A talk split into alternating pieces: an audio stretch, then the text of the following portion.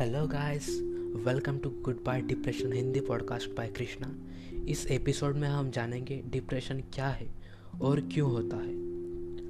So depression is a common mental disorder depression एक मानसिक रोग है, जिसे हिंदी में अवसाद कहा जाता है। जैसे शारीरिक रोग या परेशानी होने पर हम डॉक्टर से उसका इलाज कराते हैं, वैसे ही मानसिक रोग डिप्रेशन होने पर इसका इलाज कराना ज़रूरी है।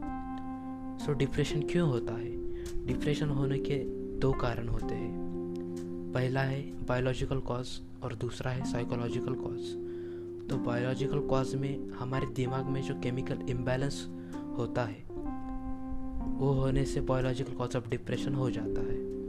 और साइकोलॉजिकल कॉज अगर लाइफ में कुछ गड़बड़ हुआ या विपरीत कुछ हुआ तो निगेटिव थॉट्स का चक्र हमारे दिमाग में कंटिन्यूसली चलता रहता है। और निगेटिव थॉट्स डिप्रेशन के लक्षणों को बढ़ाते हैं और डिप्रेशन हो जाता है। डिप्रेशन पूरी तरह से ठीक किया जा सकता है।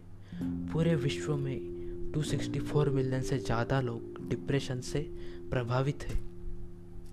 डिप्रेशन किसी भी उम्र के लोगों को भी हो सकता है। अगर लाइफ में सब कुछ ठीक भी चल रहा है, फिर भी डिप्रेशन हो सकता है। इस एपिसोड में हमने डिप्रेशन क्या है और यह क्यों होता है?